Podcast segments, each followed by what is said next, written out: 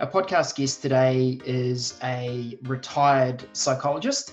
He has worked with everything from troubled youth through to some of the most uh, high performing athletes that New Zealand has seen, both teams, individuals, Super Rugby campaigns, Olympic campaigns, uh, world class athletes in uh, sports like BMX, uh, kayaking, the, the works. Today, David Galbraith shares with us a lot of the insights that he's learned. He gives us his moment of reflection when his daughter had headbutted a pane of glass and how that made him think about life going forward and how it was really a turning point for him. You're going to understand how some of the learnings from leadership in sport are just so applicable to leadership in business.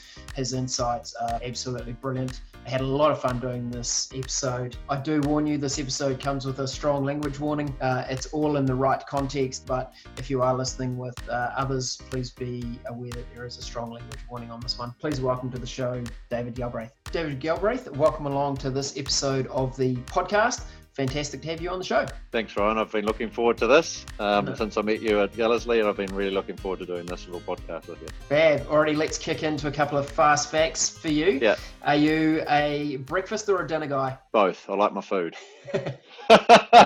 that is a great. That is a great yeah. answer. I, I think Yeah, I, yeah, uh, I, I think I'm with you on that one. Brilliant. Yeah, my my favourite breakfast would be um, I've got a very strong set of routines around my food, and the breakfast is uh, cream milk porridge, uh, which I cook on um, high heat until it boils, then I let the latent heat take care of the rest of it. Uh, mixed nuts, frozen fruit, massive tablespoon of manuka or rewa honey, Mhm. and then maybe some peaches or something on that as well. So it's like it's it's, it's very particular, very specific, but yes. it's a treat, man. It's like 15 minutes where I just get to slow the slow the heck down and have a cup of tea with that. And it's like if I don't get that, you I could actually tell the difference in my way my day flows. So that's that. And then the evening, oh, I'm a hunter gatherer, so if we can have a bit of wild pork and a good apple sauce and some gravy, mashed bud, maybe with some fresh bread out of the um, bread maker like that, that is the that is a wicked day right there. so yeah, okay. but both, yeah, both. Okay, and uh, all, all I'm looking for now is a uh, an invite to either breakfast or Yeah, dinner. yeah, You know, totally, Sounds, sounds good. totally. And and is the porridge is it, is it summer and winter? Is it all year round? Yeah,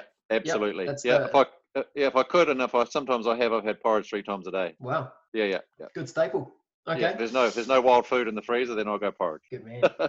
Alrighty, if you're on holiday, are we likely to find you bungee jumping or hanging out on the pool lounger? Oh no, I hate sitting down doing nothing. So um, I've never done a bungee jump, but I've done two skydives last year, and, and now I'm petrified again. Like I was going to do my ticket. Like I got a good Oh, mate yes. who's she's just gone on and done her. Well, I think they're up to about she's up to about 250 jumps, and she jumped Wow. through that school in Auckland out of um, West Auckland. Um, so I was going to do my A license. It was going to cost me 6k. So I've had with everything that's happening with bloody COVID and the economy, I've had to go. Well, I'll just have to put that on hold. But I did a couple last year. over one over Taupo and one over Mercer, and man, it was scary. Far so scary. If anyone's, you know, have you done that, right? I have, I have. Oh, the first. How many have you done? Uh, I've done it twice, obviously both tandems. Yeah, uh, yeah. But yeah, amazing experience. Yeah, totally. The first time, the first time going to the edge of the plane was just like you know, and people have done it know. It's hard to describe the feelings that are going on in that moment as you're looking out over the wheel, right?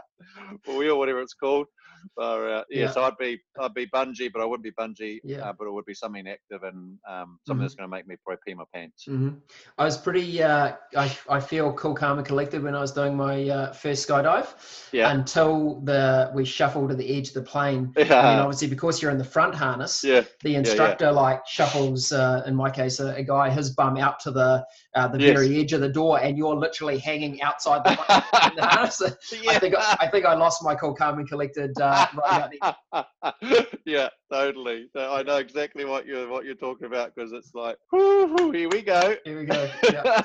and then the the rush of free fall with all the Oh. it's really noisy with all the wind Yeah. and then yeah, and then just the complete uh, almost opposite when you pull the chute and it's all very tranquil and just floating down i found the contrast of those two experiences Yes. was really cool as well yeah, yeah. Outstanding. Oh, good Nice. man. Yep. Good uh, now david you're a uh, author yourself so when you're reading a book do you like to feel the paper or are you an electronic kind of guy yeah, def- definitely um, old school. Like to feel the paper. feel the paper Um, nice yeah, yeah. okay Still tape, still tape the covers on the old ones and keep going. yeah good man cats or dogs Dogs.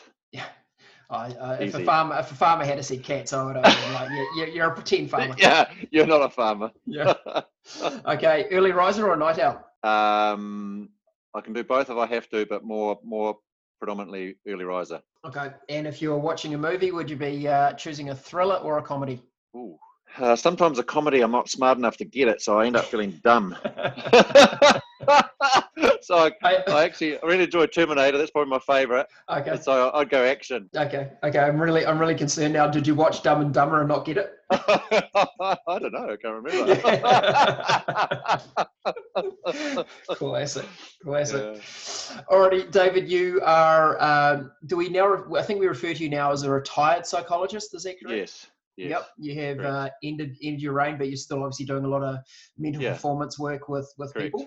Yep. And you've been known to be called the Hog Man, H O G, uh, yep. aka Habit of Greatness. Yes. How did how did that title kind of come about? Well, what, what I committed to really early on was not to try and base my work around what I'd read, um, because I, would really struggle to read, and my intellect is quite a slow processor. So I actually committed myself early to be authentic and create my own framework. And then essentially through understanding myself, understanding others, and understanding the space between others through the connectivity, I ended up building a framework which is in the book. And then part of the framework was looking at where we, we validate our identity or have integrity, and integrity is through our action. And then it was the repeated actions, which at that point I was talking about habits. I talk about rituals as well. At that time, I was talking about habits, and because the, the book was called Unleashing Greatness, I thought, well, habits of greatness, and that's where that happened. And then I was working with the Chiefs at that stage, and obviously, young rugby men love to take the piss out of anything they can, and they love a laugh. So then they started referring to me as the Hog Man, and then the number of times I probably ended up with some sort of pig foot or pig head or something on the back of my ute. So that was where I ended up being the Hog Man, and it just stuck from there. And then a lot of athletes from that point, and people just who knew me in that space, that yes. was how they started to refer me to. So that was that's where that came from. Right. Yeah. And the term courage has been a, a central pillar to, to a yes. lot of the work that you've done.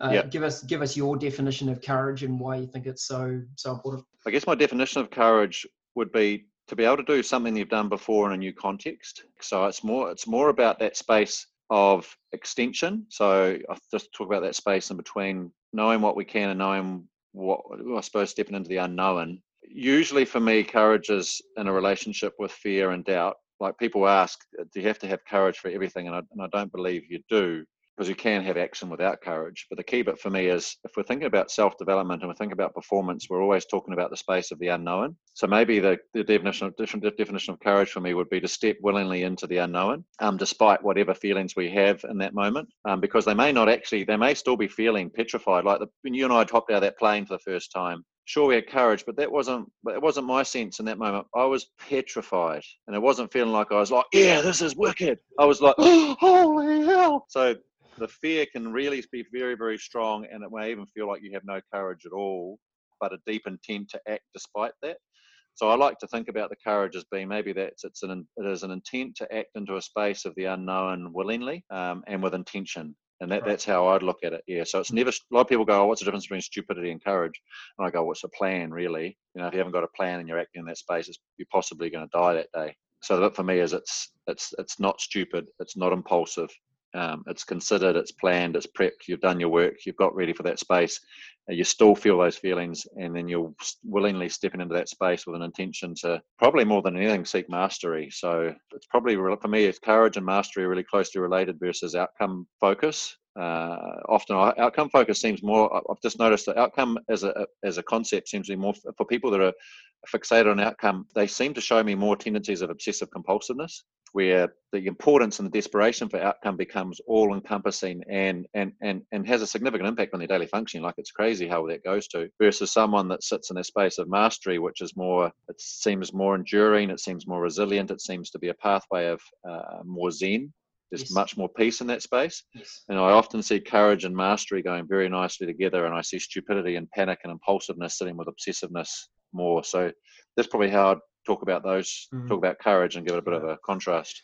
As you uh, talk about those, something comes to mind for me. I um, did Ironman a couple of times, and I was really interested when I saw athletes, eh, you know, weekend warriors, you know, yeah. basically doing doing Ironman, and you know, to step up onto the start line was pretty courageous to start with because you knew how much work yeah. people had had to do uh, beforehand. Yes, absolutely. But conversely, at the at the other end, I'd see people that had just completed something that you know literally only 30 years ago was considered impossible uh, but they'd missed their goal time and mm. it just ruined the whole experience. They there was no yes. reflection of uh, you know some element of mastery, what they'd done, that they'd done this really cool cool thing.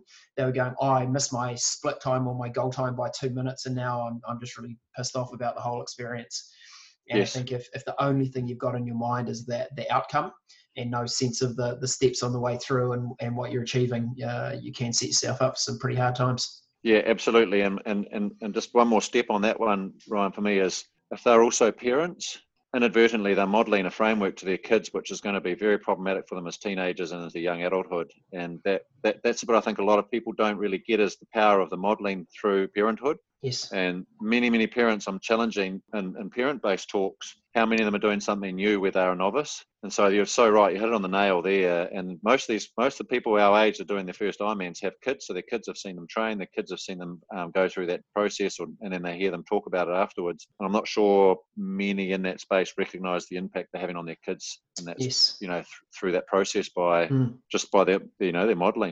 Yeah, mm. so really good point. Mm. And if they can think about if one's listening and they've got kids, then that's you know, children learn from 75% of what we do and only 25% of what we say. So powerful and profound yeah, messages we're sending our kids through our own behavior. And I, think that same thing evolves out with all of our relationships, right? So yes, it's yes, very obvious in a child, but equally in a, a, a manager and team member, you know, those absolutely. Things. Absolutely. Well. Yep. I think you know, and that's it. Oh, that's an excellent, excellent extension. Um, and thank you for making it because I think you're right. Because probably many of these people that we're listening to us today will be business people, and then the same process occurs within an organisation or with a team based on leadership. So within a within a rugby team, because uh, I was in that space for such a long time, I got to see so many contrasting leadership styles, and the one defining variable across that that led to spontaneous, free expression of self under pressure in the key moments. Let's say a semi-final against Crusaders or whatever it might have been, was a leader that in that moment themselves was on a journey of mastery and a deep passion for that journey. And of course, they were competitive and they loved winning, but their 9% of their language and 9% of their reflections and 9% of their discussions and preparation to perform were always about the mastery concept. And it was profound because they were more likely to say to the players in the last huddle before they ran out for a, in those key moments, playoff moments, and they will say things like, "Men, the universe will take care of whether we win or lose tonight.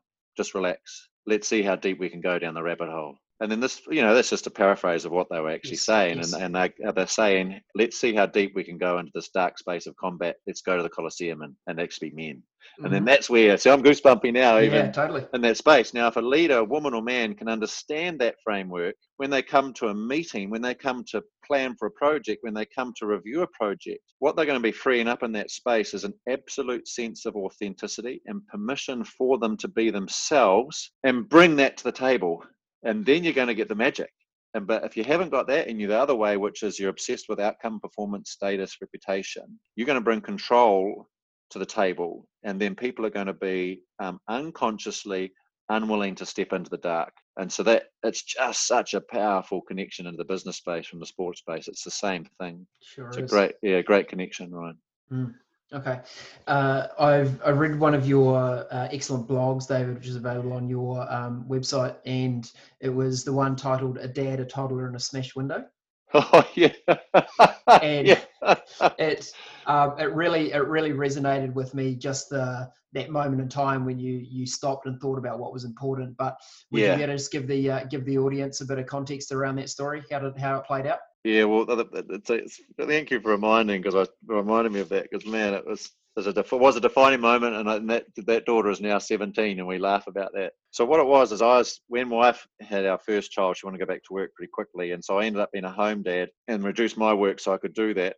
Uh, and then on one particular day, at that point, um, and so the good for listeners to understand. Like I was in my 20s, I was a pretty mixed up cat. I had uh, lots of mental health stuff going on, um, and then in my early 30s, that was still that was still there. So I can talk to obsessive compulsive with a lot of personal uh, connection experience. Yeah. And yeah, yeah. So at that time, the lawns around our house were like like a tablecloth. They were like mint. The house was every day had to be spotless. Just that that's the that's a picture. That's the sort of father I was being, and I was parenting in the same way. And so you know, for example, for me to go to bed feeling happy as a dad, my children, or that well, that case only one, she had to do everything that I uh, so absolute discipline, absolute um, obedience, um, behave like I did, even though she's only like coming a rising two year old. I wanted to behave like me Sure. And especially in public because I was profoundly aware of what people were thinking of my child's behaviour as a reflection of me as a parent. So that was that was dominating my parenting so this particular moment, I was washing the dishes, trying to get the house sorted before my wife came home, and I was up under the pump, eh? and then my dad was coming up from Hawke's Bay, and he's quite a he's an he's he's a perfectionist or an, an, an imperfectionist, and so I knew that he was going to look at the lawns and go, "Oh, you need a spray or something." And then my daughter comes in, bawling her eyes out, and I'm just thinking, "This is not the time for tears, sweetheart." Mm-hmm. So I turned around, I told her, the same thing. Didn't tell her that nicely, probably. And then, because I think what I saw in that moment is I was probably still parenting, and I was parenting a little bit like I'd learned from my dad about he was a traditional uh, conservative Hawke's Bay farmer manager, you know, old school parent. Um, so I was bringing old school techniques to trying to raise girls.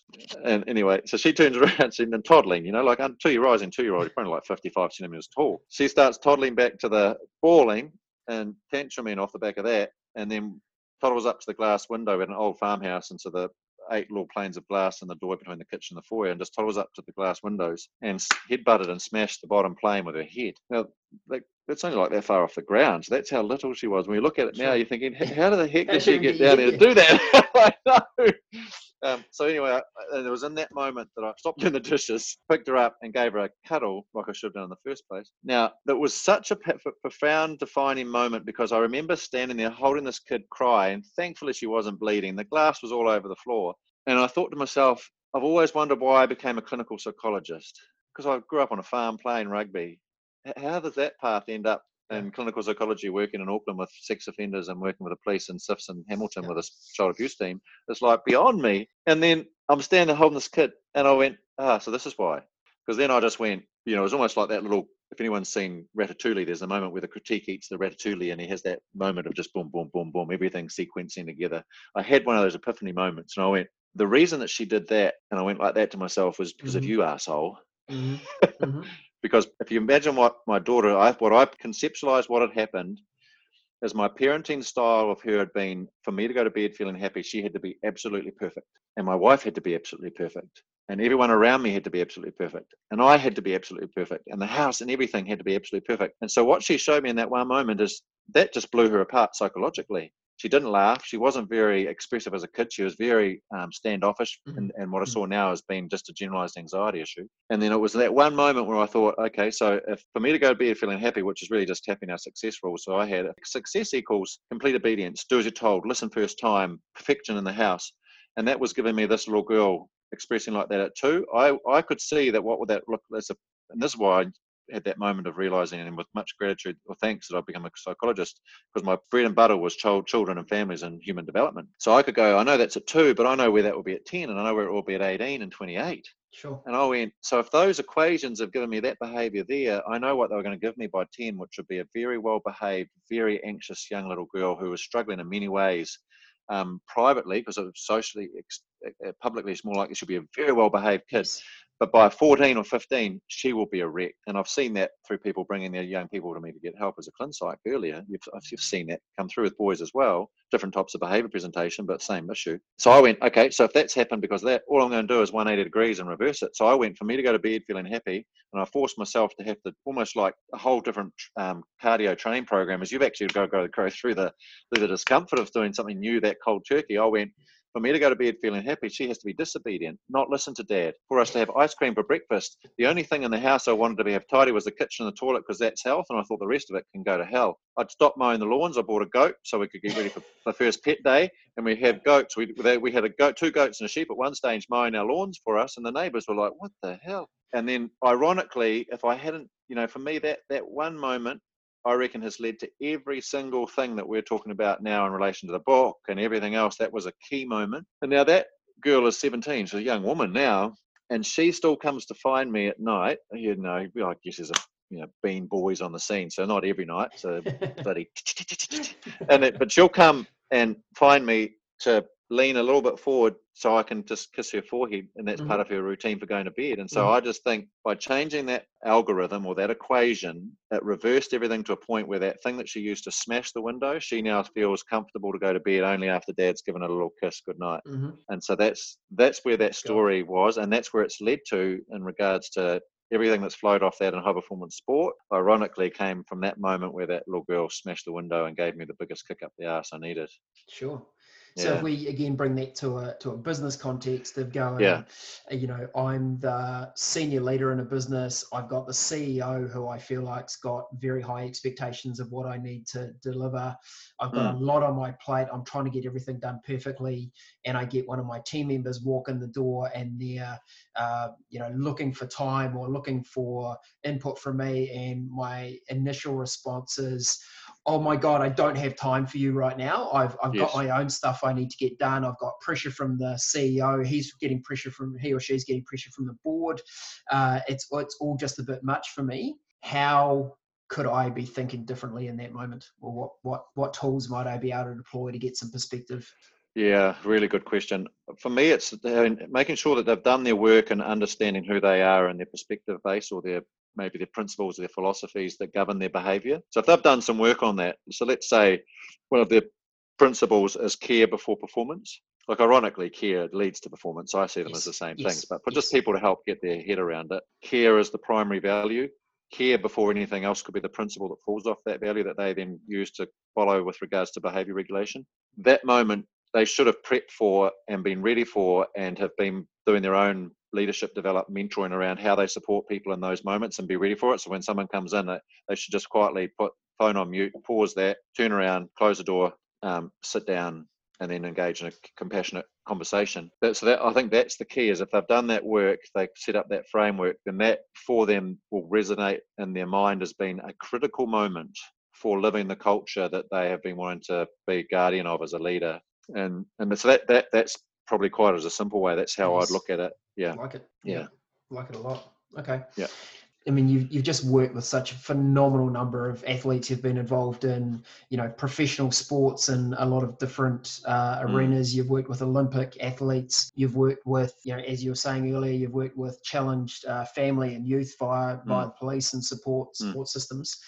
Um, can you can you just take us on a couple of uh, story journeys with people that when you think back about those people that you have um, helped or um, and I'm not necessarily looking for the hero story of I got the Chiefs to win the Super Rugby title, but what was what was some breakthrough moments you maybe saw with people on the way through where through giving them different perspectives and, and different tools you could you saw them grow as individuals and become better people or better leaders in their context. Yeah, that's really that's that's just made me a whole kaleidoscope of memories, and Yeah, I and, sure. and, and and especially the Chiefs one too. Like I just want to say it in that space, I've been very lucky to be in systems where there's been amazing coaches. So those teams, I'm convinced, would have performed just as well with or without me there, um, or another psychologist in that space because of the frameworks that were set up and established. You know, like Dave Rennie, Wayne Smith, Tom Coventry, Andrew Strawbridge. That all of those guys could be, and they are top level international coaches. They're that they are the top of the shelf. I was fortunate enough to be under the shadow of very powerful people coaches. But I, yes, David, yeah, I. I just wonder with um with you know Dave Rennie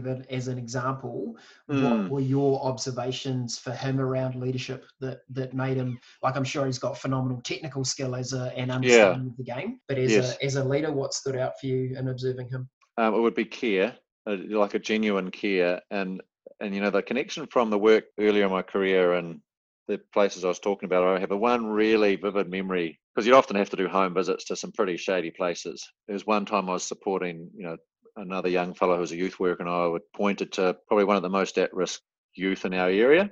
I remember vividly a day where I went to meet his dad, and his dad was pretty loose.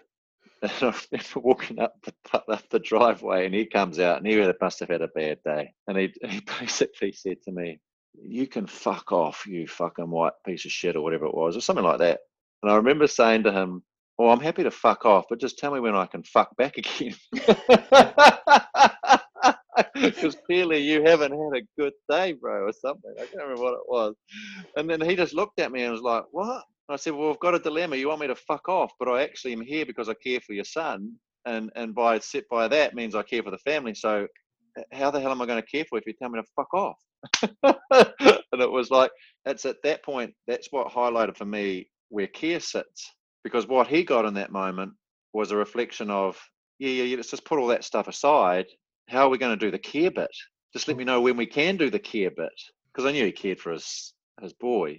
And so that that would be the key theme there that even in that moment of and care usually sits underneath the, it is it is the it is the most powerful intervention we can use anywhere. You know the words thank you the word please and the word care and love as a philosophy are the most powerful things. And it's not a manipulation. When it's genuine it's like you know that for me is just the most powerful thing. And then if we let track that on to dave rennie then it's the same message. It's the same metaphor is that there's helping people. And what he got is it wasn't that he used care to manipulate to get performance. He used care to care. And so his care of the men was absolute. It didn't matter whether you were 38th on the roster or first on the roster. It didn't matter if you're in the leadership group or you're in the, a rookie in your rookie year.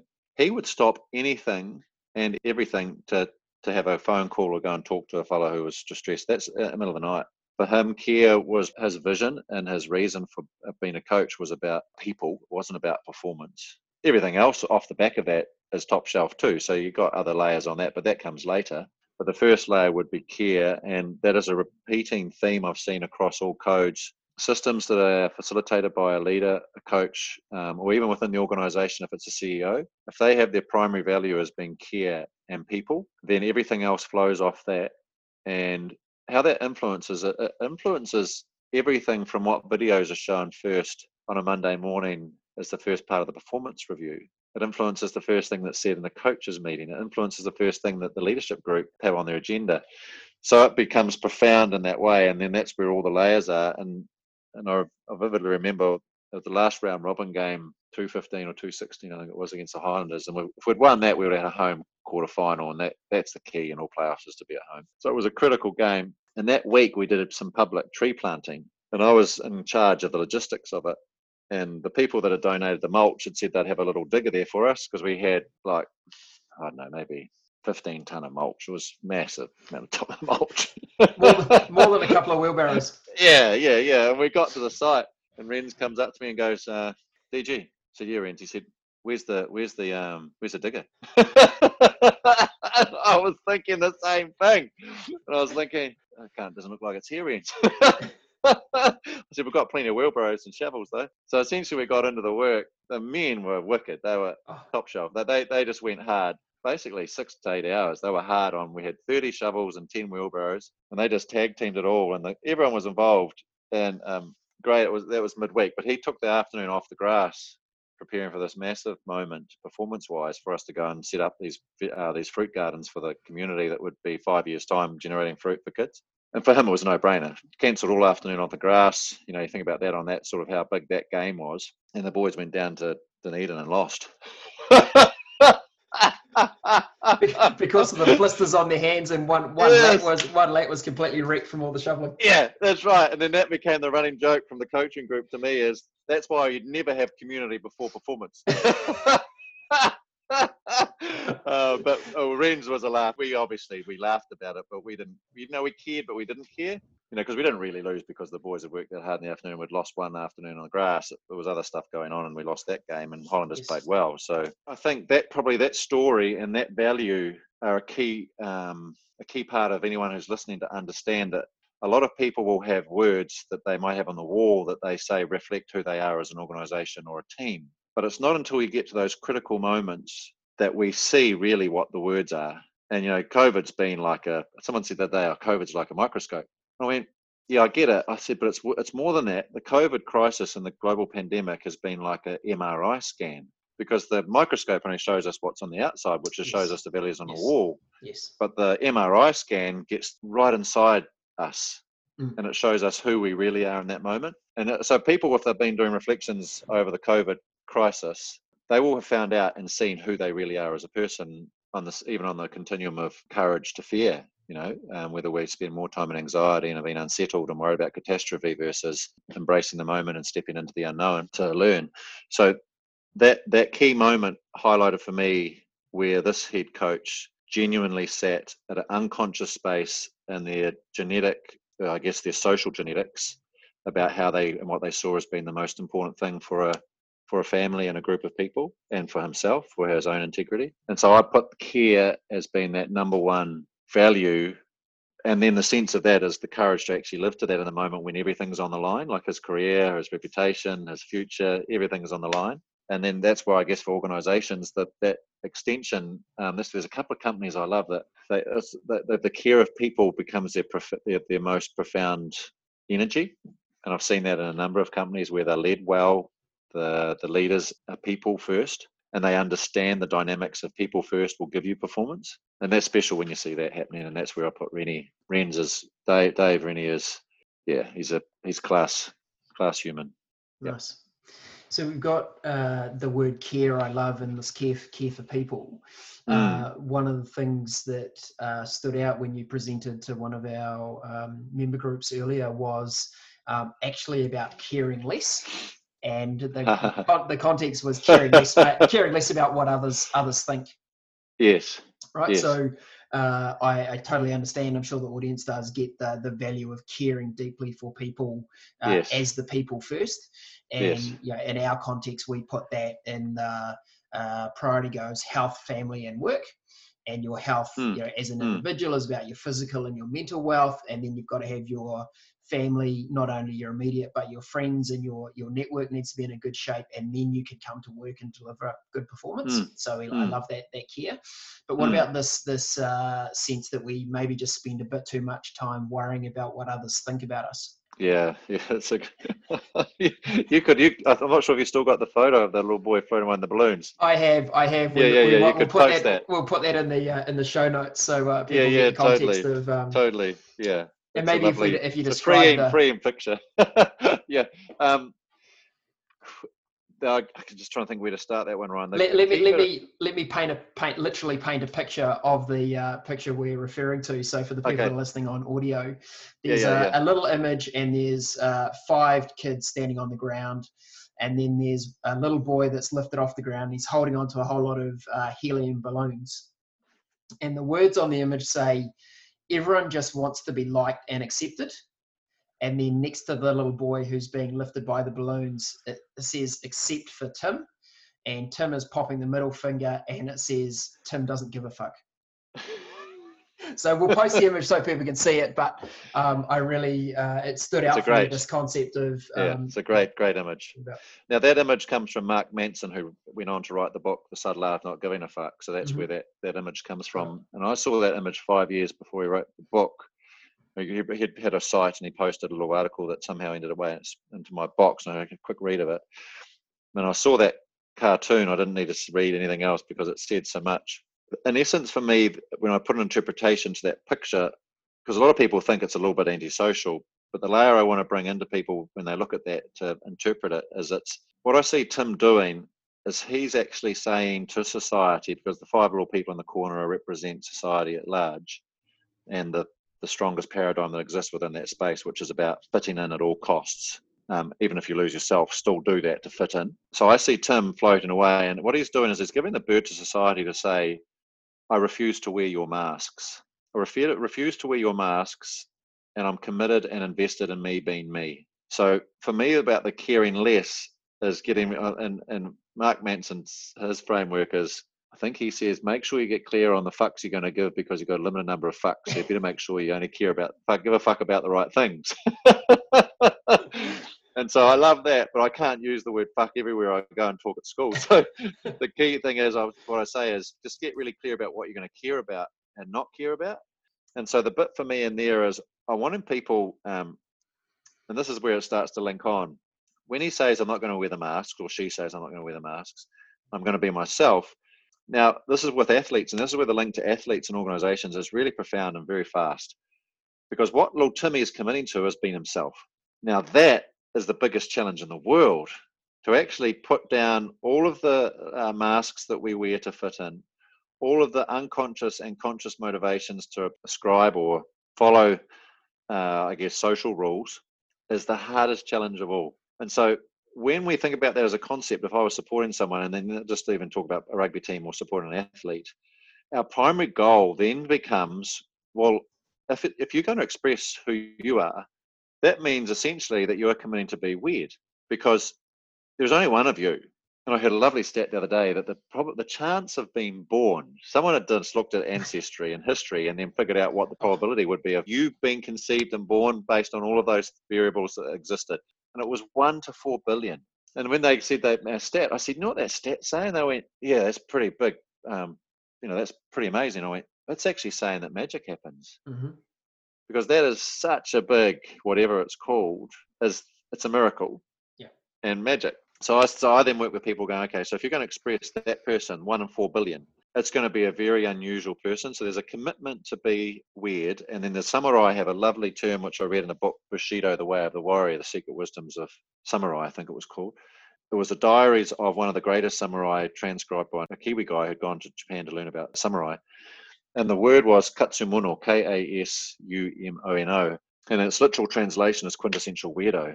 And Right. for me, that is such a beautiful concept because you can't call yourself Katsumono. It was bestowed upon you by others who saw you operate um, as a reflection of deep uh, mana or deep pride or deep respect f- of you and the way that you lived your values. So, pure values of service and sacrifice and community or family versus self um, over self. And also, they were very deadly. So, you combine the performance with the person, and then we've got an athlete. We can talk about that as an athlete or business as well. Mhm. And so the person who stood out in that way would be like a Richie McCaw, I guess, or a Kevin Mealamu, if I've heard both those two guys from what I've heard about them in rugby sort of fit that picture. They would be Katsumono.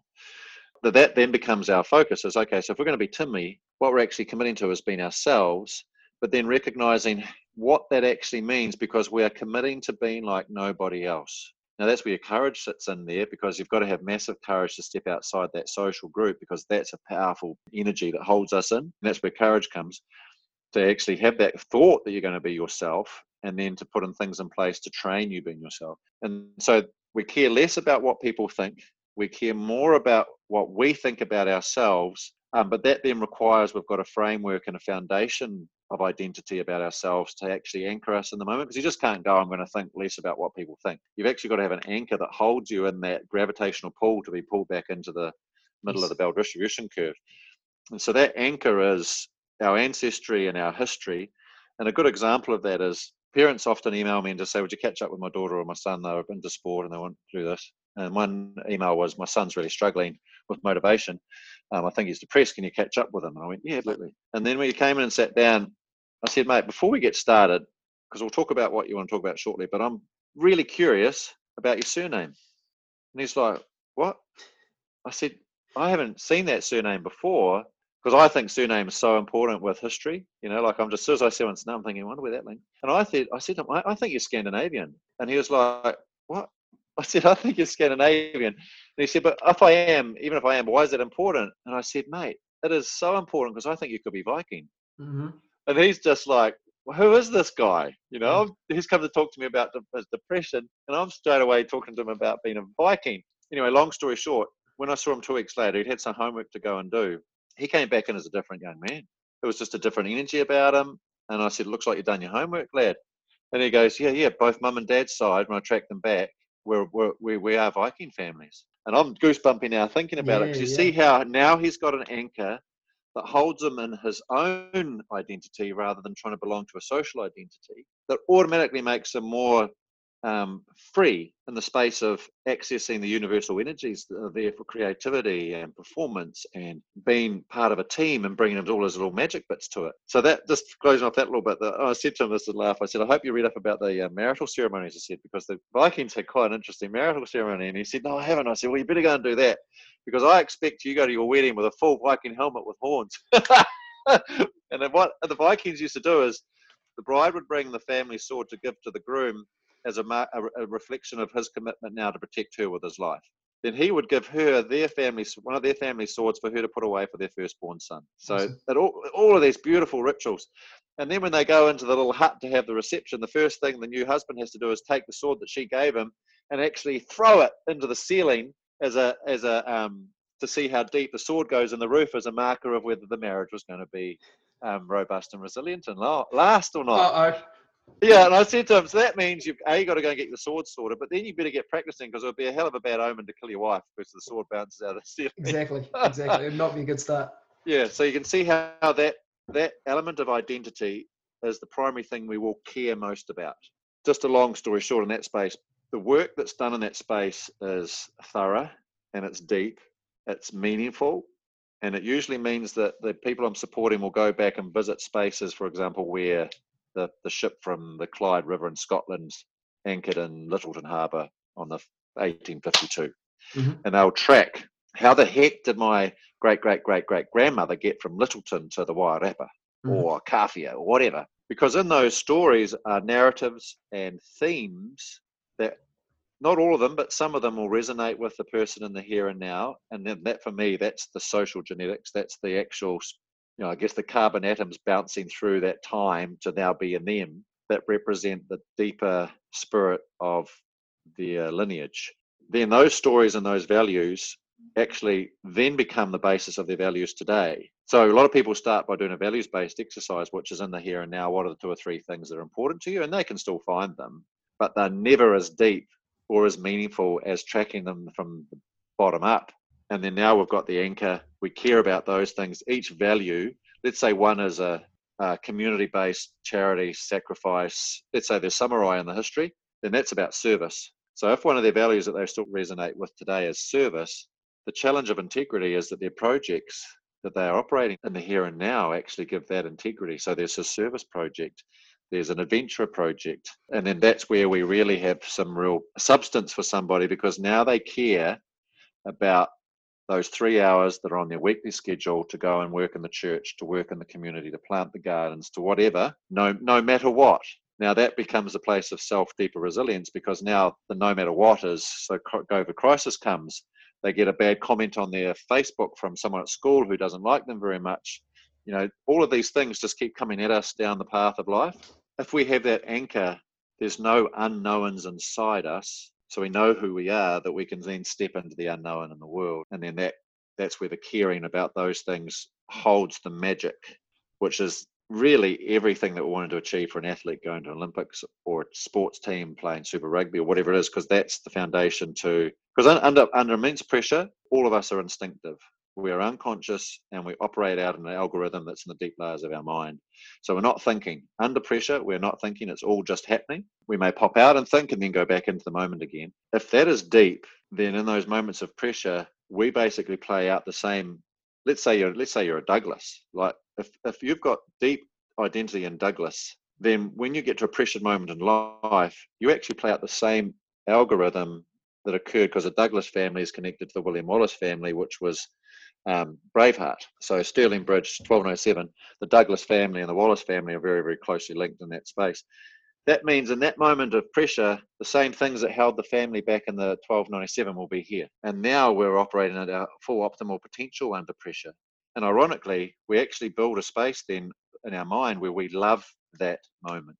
And so there's the anchor of in the end, if we care about those things and don't care about the other things, we can get to a place where we look at pressure, we look at adversity, we look at challenge as a massive opportunity to express our quintessential weirdness. And now you've got the magic because if you've got 12 of those people or 15 of those people let's say there's a team in business of eight people if they're all doing that now you've got this you know amazing buzz happening within this space where they're all applying themselves to the project together that organization won't have any issues with, retention indeed, indeed.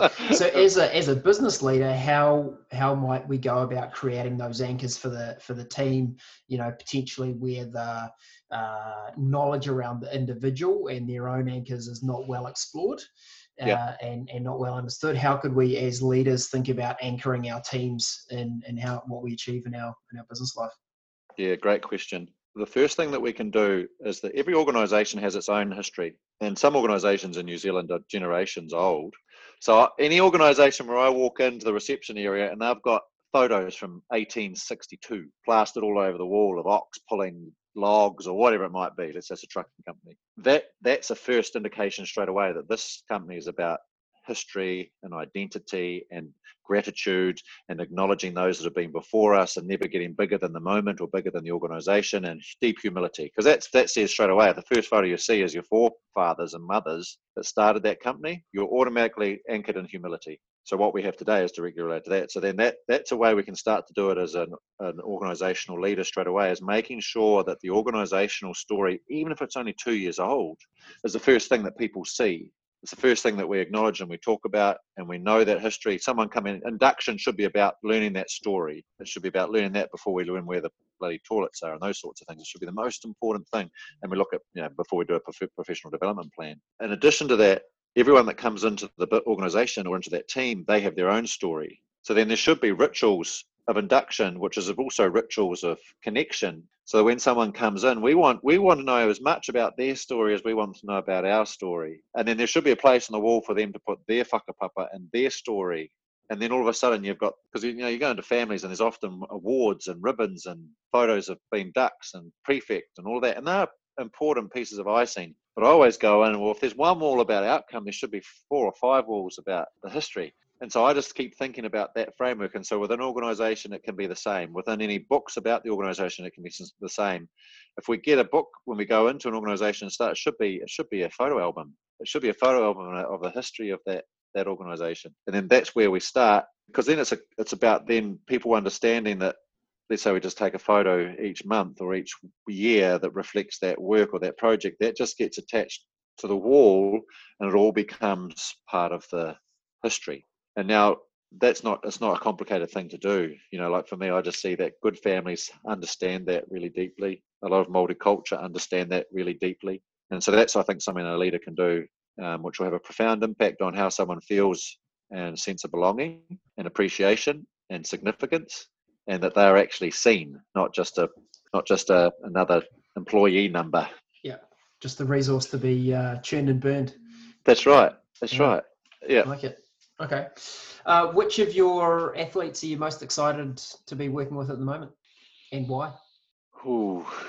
Oh, look, I, I can't give names because it's just how sure. I roll. But I'm I'm working. I'm really I really get a lot of buzz out of working with a. There's a, a, a, a let's just say she's a mature lady who does bench press, and she's in the Waikato, and she inspires the hell out of me because she obviously amateur, pays all her own way. Um, the COVID crisis sort of put a big block in her, her plans, but she'll travel around the world three or four times a year to big international events um, to compete in bench press, which means you go all that way and you know probably do like two or three lifts and then you're coming home again. Um, and she can pump out some numbers given her age. And I'm just like, she approaches like everything that you and I have talked about today. She approaches all of that stuff, and because she is, she's quintessentially weird. But that's that Olympic athlete you know, if, if all the Olympic athletes are supported, invested like she does in what you and I are talking about, oh, that would be unbelievable because she is like top shelf. Yes. And so she would be the one that gives me the greatest satisfaction and buzz because of no one knows who she is. She gets only private pride from it. It costs she, all of her money she earns each year. Her husband must be just a lovely man because it's all coming out of the family fund. There's no sponsorship. No sponsorship no or no endorsement deals. Yeah, so you know she loves what she does. She loves what she does. She loves it, and it's absolutely pure. So that would be an example of the one I'm probably buzzing most about, is because I reckon in the end you probably see she'll probably die doing a press somewhere around the world from old age, and she'll be the happiest corpse that's probably totally. ever been. Totally. Yeah. yeah. She'll just be trapped under the bar yeah. and just be massive smile as her heart gives in. She'll be like, finally, the final chapter.